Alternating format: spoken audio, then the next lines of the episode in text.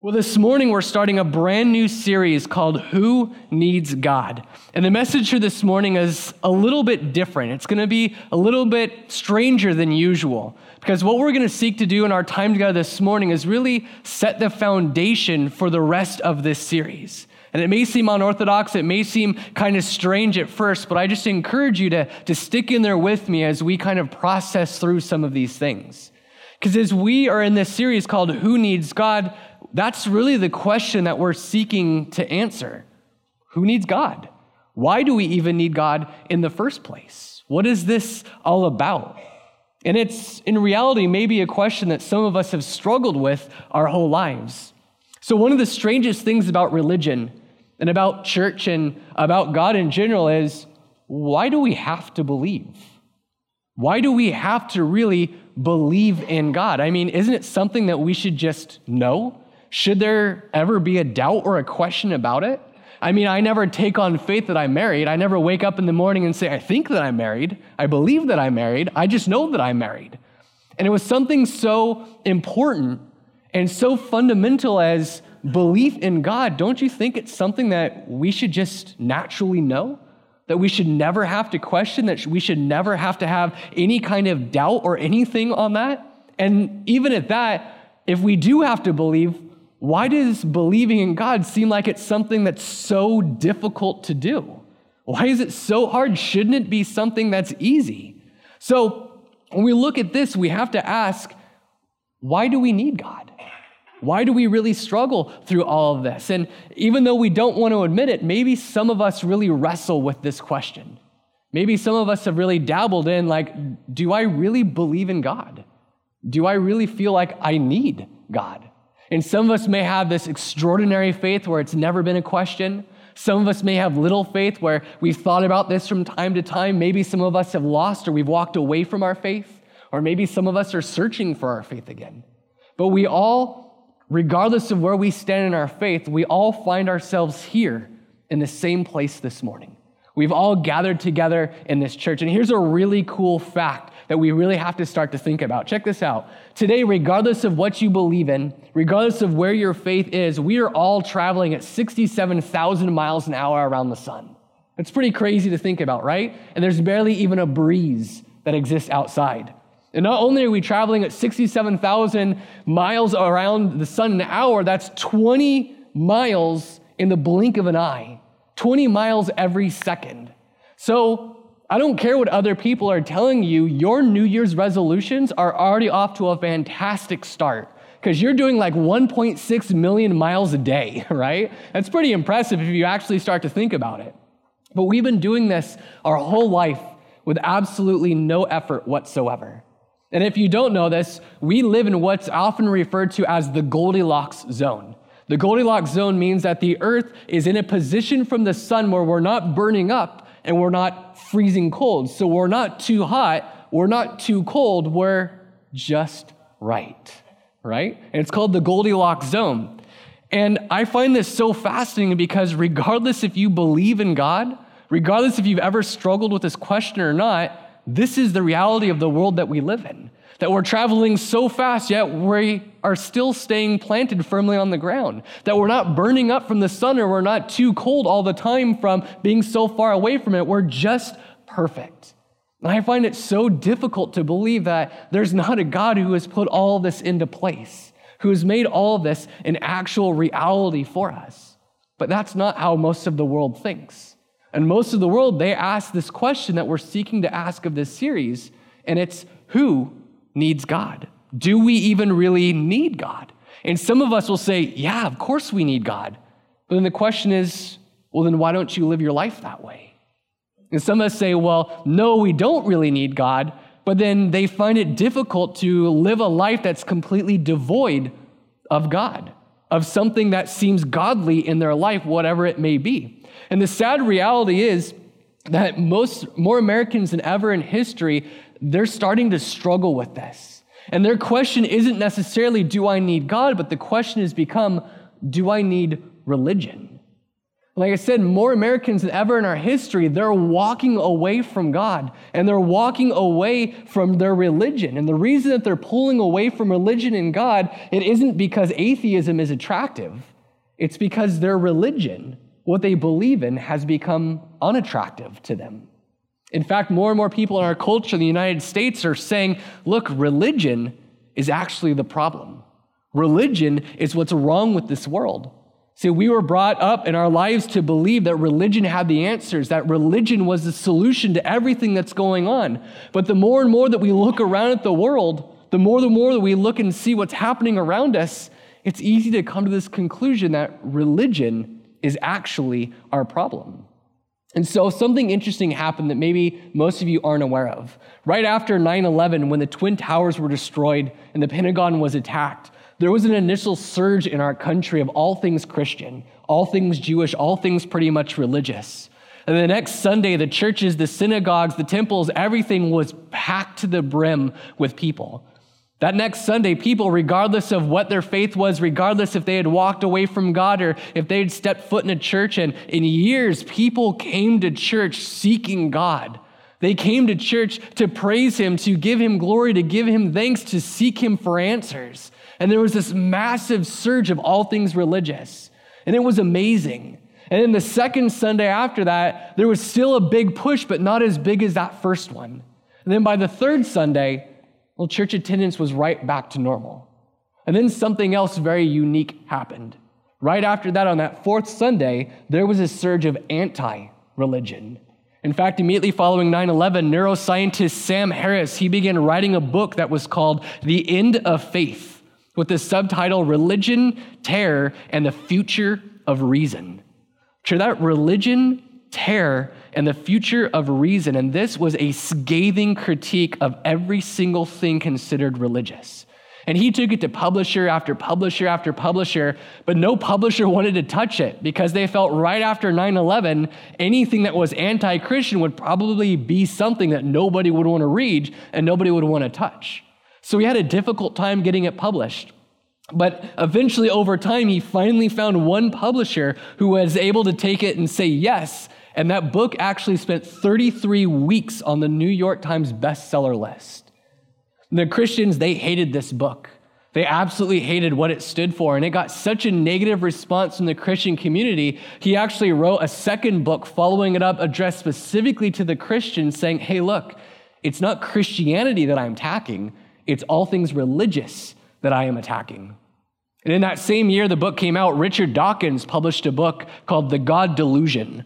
And at the opening section of his book, he tells us specifically why he published it in the first place. It wasn't about atheism, but rather about targeting religion.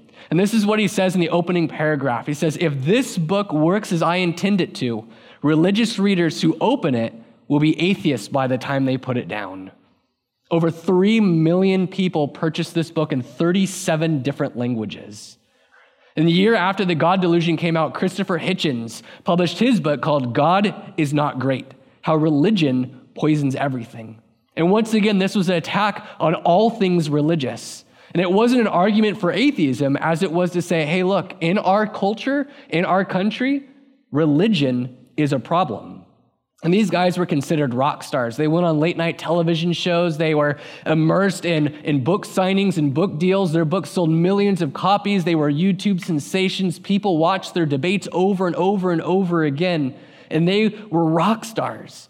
And it wasn't that there was a surge in our country of atheism, but a significant percent of people in our nation actually began to disconnect from religion disconnect from all things religious. In fact, so many people moved away from it, we actually came up with a title or a term to kind of categorize all of these people. And it's a term that maybe some of you are familiar with, and it's called the nones. Now, I got to be careful how you spell it. It's not the way you think, it's the N O N E S. And this movement was called the Rise of the Nones. And what this really means is that you're not really affiliated one way or the other. And the nun category, it makes up about 23% of the US population today who just say, look, we're not affiliated with religion. We don't want anything to do with church. They don't know, they don't care, they just don't need it. They say, look, we're not hostile towards religion. We're not hostile towards Christianity or anything else. We just don't need it. See, the church that we grew up in, the God that we grew up learning about, has become unattractive to us. And we really just don't want anything to do with it. We find religion extraordinarily unattractive. Now, maybe this is good news for some of you because maybe some of you have been searching for an answer like, you know what, I, I, the God that I grew up hearing isn't really who I believe in today, but I don't know, I, I want to be a Christian, but I don't really feel like I'm a Christian. Where do I fall in this category? Well, maybe you're a nun. And you know, if that's you, maybe you can get excited and go home and call your parents and say, Mom, Dad, I know you've been worrying about my spiritual faith, but guess what? I finally figured out what I am. I'm a nun.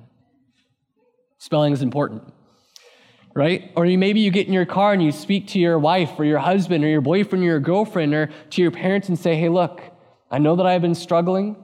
I know that I've been doubting. It's not the fact that I hate Christianity. It's not the fact that I really disbelieve things. It's just, it's become unattractive to me. That what I hear, what I see, what I believe in is just not appealing to me anymore. And I'm not quite sure what to do with this.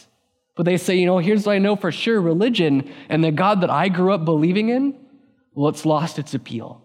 And this now makes up 23% of the American population. Now, obviously, I can't speak for all the religions, and I would never pretend to do so. But this migration away from Christianity to the nones is millions of people that have grown up in the church that have heard the same messages that you and I have heard, that know the books of the Bible. They can recite scriptures. They know and they can tell you about creation and the stories of Jesus and all of these things. And whereas I can't speak of all religions, I can pretty much say this with confidence, though. The Christians that have migrated to the nones category, well, there's a great chance I truly believe that it's actually the church's fault.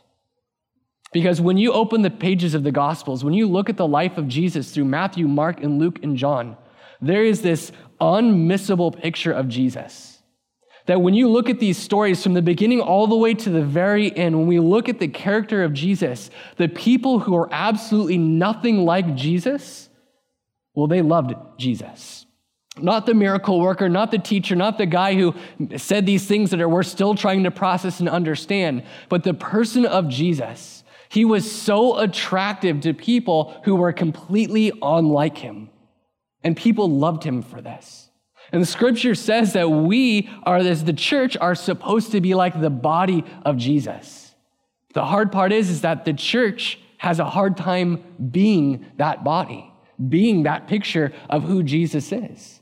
And if Christianity is not compelling and it's so easy to migrate away from, well, I'm really convinced that it's because we have the wrong version of who Jesus is. We have the wrong picture of who Jesus is supposed to be. And the thing that convinces me of this more than anything else is the deconversion stories that I hear. And there are so many of them from blogs and rants and stories and articles and just conversations of people. And some of them it's automatic because of some tragedy that exists in life that people just walk away from their faith. Sometimes it's a movie or a book or it's a person or a family member that they interact with. But when I hear these deconversion stories, one thing is absolutely unmistakable and every single one of them that I hear, the reason that they deconverted from Christianity actually has nothing to do with Christianity. It has nothing to do with what the Bible has to say. And as I listen to these stories, it breaks my heart. Because I hear people say, look, I decided based off of the experience, based off of what I have felt, based off of what's happened to me, that I'm walking away from the faith, based off of what I think that God is doing. I'm stepping away. And it breaks my heart because these are the same stories that I say, you know what? I don't believe in that kind of a God either. Because that's not the real picture of who the real God is and what he wants to do for you. And, and the first original first century version of Christianity never embraced a lot of these ideas that we find so offensive within our faith. And so for the next few weeks, what we want to do in this series is try to correct that to kind of reshape our idea, our, our mental image of who that God actually is. And maybe start to think, hey, you know what? Maybe my whole life, maybe the God that I grew up believing in is the wrong picture of who the real God is. And that's why I struggle. That's why I doubt. That's why I have some issues within my faith. And to do so, I want to start this morning and beginning our conversation going way, way, way to the outer edge of our discussion. And I want to talk about this idea of atheism, an update on atheism, if you will. It's the main alternative to Christianity. And the reason that I want to do this this morning is because so many people have stepped away from our faith and they're moving towards this idea of atheism. And I think it's really important that we understand exactly what it is that they're moving towards. Because maybe some of you have been thinking, you know what, I struggle with faith. Maybe I've lost my faith. Maybe you find a family member or a relative or, or somebody that you work with who's moving towards atheism, and you owe it to yourself to know exactly what it really means to walk away from God, what that belief system actually looks like. Because when you step away from faith, when you step away from church, when you step away from God, regardless of where you're stepping towards, you need to understand where you're going because sometimes you may find yourself in a situation or in an ideal or a theology that you never wanted to be in in the first place. The bottom line is this, folks you cannot move away from something without moving towards something else. And you owe it to yourself to know exactly what this something else is. And the good news is, all of these writers that we talked about earlier, well, they've actually set the stage to give us an update on what atheism looks like in our current century today in our generation, in our culture. And what they've been able to say is look, atheism isn't simply disbelief in God. Rather, it's a complex belief system that logically leads to some very unsettling conclusions. And unsettling, it's not a truth test. When we look at this, it's not a truth test. In other words, something can be unsettling and true at the same time. For instance, your teenage daughter's boyfriend. It's true, but it's very unsettling right? We know that this is the case, and something can be absolutely true, but it just kind of rubs us the wrong way on the inside. And so many people who have stepped away from religion and Christianity are doing so because of these unsettling outcomes, or these unsettling experiences, or maybe the consequences of the Christian faith in which they have experienced in their own walks of life. And so I simply want to update you this morning. I know it's going to be kind of weird and kind of out there, but on what atheism looks like in our century, in our culture today. Because we know so much more now than we ever did before. And today's message is kind of like a, huh, kind of sermon because it's really giving us this idea of if we choose to walk away from God, guess what? This is what you're walking towards. This is the reality of the world that exists out there for you. So there's six main things that I want us to know. And the first three may be brand new to us. The last three are things that we've kind of grown up hearing. If you write this down, this is what they are. The first one is this, and I call it the illusion of the mind. The illusion of the mind. And this theory states that if there is no God, there really is no you that exists in there. And this is all about the whole idea of that when God exists in you, he guides you. He directs you. He's there for you. He speaks to you. He works inside of you. But if He is not there, well, there really is no you. There's no conscious, there's no mind, if you will, that exists inside of you. And we all know what our brains are, but this whole idea of the mind, it really is just an illusion. In a world that's biology, in a world that's chemistry and physics, there's no place for this subconsciousness, if you will. In 2011, Christopher Hitchens wrote a book as he was dying from pneumonia related to his cancer, and he called it Mortality. And when he realized essentially that his disease was a death sentence, he decided to chronicle the last few weeks, the last few months of his life. In the book, because he was dealing with his cancer, he would continually have these conversations with his doctors. And his doctors would come up to him and say things like, Christopher, you just need to keep fighting. You just need to keep trying. You just need to keep reacting positively to these things. And he eventually stopped his doctors and he said, Hey, look, you know what? Please stop referring to me or to my will because they don't exist. I'm just a body and nothing more. That's it. That's all that's in my life. That if there is no God, well, everything's chemistry and everything's biology. And in a world that's driven by the laws of physics and the laws of nature, well, that's true. There's no Matt. There's no you. There's no me. There's just biology. And so, the first unsettling conclusion that we have to wrestle with is that if there is no God, there really is no you. You're just a body that exists, that's inhabited, and absolutely nothing else. Kind of seems hopeless. Kind of seems frightening, if you will.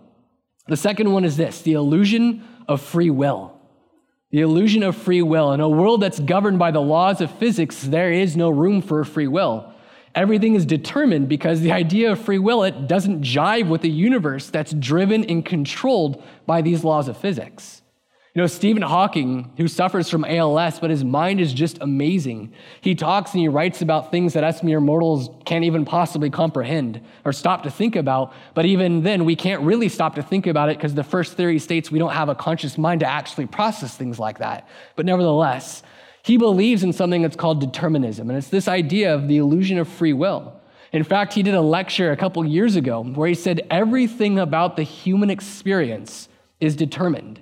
And because it's determined, our experiences as humans, they don't matter. This view states that we're just biology, we're just moving around in a determined pattern with no purpose, with no goal in life because everything's already determined for us.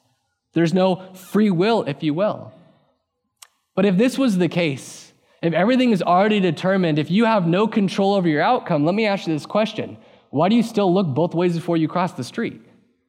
So it's very interesting when we see this because it's an unlivable worldview. We want to have some kind of control. We want to have this feeling of the ability to have control over our actions, our decisions, what we do and what we don't do. And the unlivable worldview, when if you're going to be an atheist, this, this conclusion that's unsettling to us is that if we decide God is not in the picture, well, then this is the reality that awaits us. That everything is determined and you're just a body that's really just moving along in a determined pattern with no choice in the matter. Here's the third one it's called the illusion of value. The illusion of value. And if I brought a box in here and I said, hey, look, I've got a box full of value, you know what would be inside of it? Nothing. It would be empty. Why? Because we believe that value is a thing and we exercise it and we leverage this idea of value all the time. Not just financial value, not the value of people or the value of work or exercise or the value of words, but this whole concept of value, it's not scientifically plausible because you can't measure it in a world that's governed by physics. You can't measure value because you ascertain, you give value to things that mean the most to you. But if the you doesn't exist, well, then you can't give value to something. You can't ascertain value, but yet we leverage it all the time. We use value all the time. And there's no actual value, there's only a given value. That in my predetermined way of thinking, I give value depending on what means the most to me, what means the most, what's to work the best for me, what matters the most to me. And this is a really big deal, especially when it comes to this idea of justice. Because when we look at this idea of justice, it means that justice is just what you want it to be. In other words, in a world where there is no God, where it's just physics and chemistry and biology, there's no justice that holds us accountable because everything is predetermined. And that what justice exists in your life is already predetermined as what works for you. And the justice that exists in someone else's life is what is just for them. And so you come to this place where you say, hey, this is the justice that works for me, and this is the justice that works for you, and I can't infringe upon that, and you can't infringe upon my justice. So there's no level of accountability. There's no true justice that exists inside of the world. And so this unsettling conclusion is that if we take God out of the picture and we're left with just physics and biology and chemistry, all value goes away. There is no value, there is no meaning because it's just an illusion. Everything is just a figment of our imagination. And here's the thing that may be true, but we can't live that way. As soon as we open our mouths, as soon as we interact with people, as soon as we talk with people, we give value to them. We give value to their words. We give value to their friendship with our interactions with them. And these are the first three things that we have to struggle with is these unsettling conclusions. That if we walk away from God, these don't exist. There's no me. There's no mind that controls who I am. There's no free will that exists. There's no value in my life. And that seems pretty bleak. That's not a way that I would want to live my life. And here's the next three, and we're going to go through these quick because they're things that most of us have heard before. The fourth one is this the illusion of substance. The illusion of substance. And it states what we all know as that something came from nothing. This is the big idea of this big mystery that what happened before the Big Bang, right? But we can't really say what happened before the Big Bang because in this theory, well, nothing really happened. And we can't say that anything was before because the word before is a word that involves time. And that we know in this theory that time was created after the Big Bang, that there was suddenly matter and there was suddenly space and there was time and the laws of nature and the laws of physics that govern all of that. But before that, well, nothing really existed. And so in Richard Dawkins, he says this even cosmology is waiting on its own Darwin. That Charles Darwin gave us natural selection and evolution, but they're still waiting on someone to come up with a theory that explains how all of this really came to be in the first place. And people discredit the Bible and people discredit God on this. They say, well, how can God really make something out of nothing? We can't measure that because it's never happened in our life. We can't recreate that, so therefore it must not exist to begin with. And so, this unsettling conclusion that we're left with is that if there was nothing, then you believe that there was something already there just floating around, lost in the abyss of space, waiting for a random situation to perfectly occur, occur to make you and I be here today. Seems like a stretch to me. The fifth one is this the illusion of life. The illusion of life, that first life emerged from no life with no help at all. And this is actually what our schools teach and what maybe you've heard people talk about. And we kind of think that this is an easy one because we're so far removed from it. They say the further you are away from a problem, the easier it is to see it. And how much further away from first life creation can we actually get, right? So, when we look at this idea, this theory states that life itself formed from a non life matter with absolutely no help whatsoever. It just randomly occurred, and, and that this idea became a simple problem. But when we look at this, this isn't a simple problem because even the first life itself was a very complex form of life. There had to be something else that intervened in the process to make it exactly what it is. And so the unsettling conclusion here is that if you push God out of the picture, you believe that this first life came from a non life, a lifeless matter, and that somehow it made it all the way from this lifeless matter to the complexity of DNA and RNA that we have today that made you and I here sitting in this room today with no outside help whatsoever. The sixth and final one is this the illusion of God. The illusion of God, that God did not create us, God was not invested, God is not interested in our lives, but rather that natural selection is responsible for all this life after first life. All life forms, all the variety we see, all the varieties that have come and gone through the years, natural selection is responsible for it. It's a survival of the fittest, if you will. At the end of his book, The God Delusion, Richard Dawkins summarizes natural selection by saying this Think about it. On one planet, and possibly only one planet in the entire universe, exist molecules that would normally make nothing more complicated than a chunk of rock. These molecules gather themselves together into chunks of rock sized matter of such staggering complexity that they're capable of running and jumping and swimming and flying and seeing and hearing, capturing and eating other such animated chunks of complexity, capable in some cases of thinking and feeling and falling in love with yet other chunks of complex matter. Basically, through natural selection, the most simplest form of life, he says, became every form of life that ever existed up until now. And even the ones that we don't see because they just weren't strong enough or useful for survival. So the unsettling conclusion is if God, if there is one, had nothing to do with our life and who we are today, then we are only here because of some mutation of a genome that fought for survival and won. And every time I read these these passages, these, these things about natural selection, it's so hard for me not to see that there's some higher power, that there's some force, there's some focus, there's some discipline. You can't put it out of business. You can't put it eh, to a stop kind of power that exists behind creation and who we are today and, and everything that we see around the world. I struggle with that. And so if you feel that you've lost your faith in God, if you feel that maybe you're losing your faith in God, here's my hunch it has absolutely nothing to do with any of the six things that we just talked about, any of these ideas of what atheism is. It's not like you have this extraordinary faith that everything was great and God's faithful and yada, yada, yada, whatever it may be. And then you read a book or you talked to someone and it just all went away overnight. It's not how it happens. In fact, I would guess that your struggle with faith has nothing to do with atheism at all. Your struggle with faith has nothing to do with creation or the universe or where did first life come from. No, that's not why we struggle.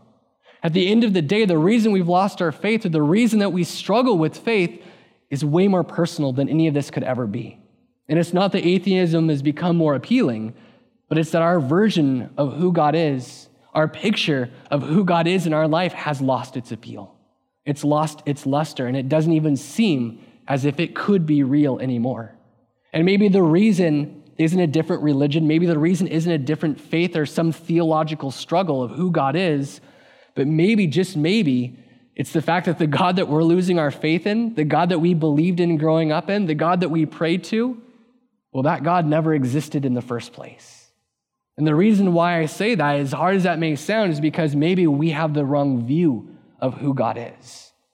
Maybe we have the wrong idea or the wrong picture. Maybe we've put the wrong ideals of who the real God is in our life. And we've set God up for failure because we expect him to be that thing for us. It's what the world has told us that that's who God should be, and that's not who God is. And when we see that disconnect, we start to say, hey, you know what? Maybe God isn't real. And we walk away. But you know what? Here's what I know about most of us is that we hope that that isn't true. I hope that isn't true. I hope that there is more to this life than just this. Because guess what? If you choose to step away from God, if you choose to walk away from your faith, from your religion, these are the things that you're moving towards. These are the conclusions that are unsettling that you're going to have to deal with. And in my life, and I hope in your life too, that you recognize that that's not what we want for life.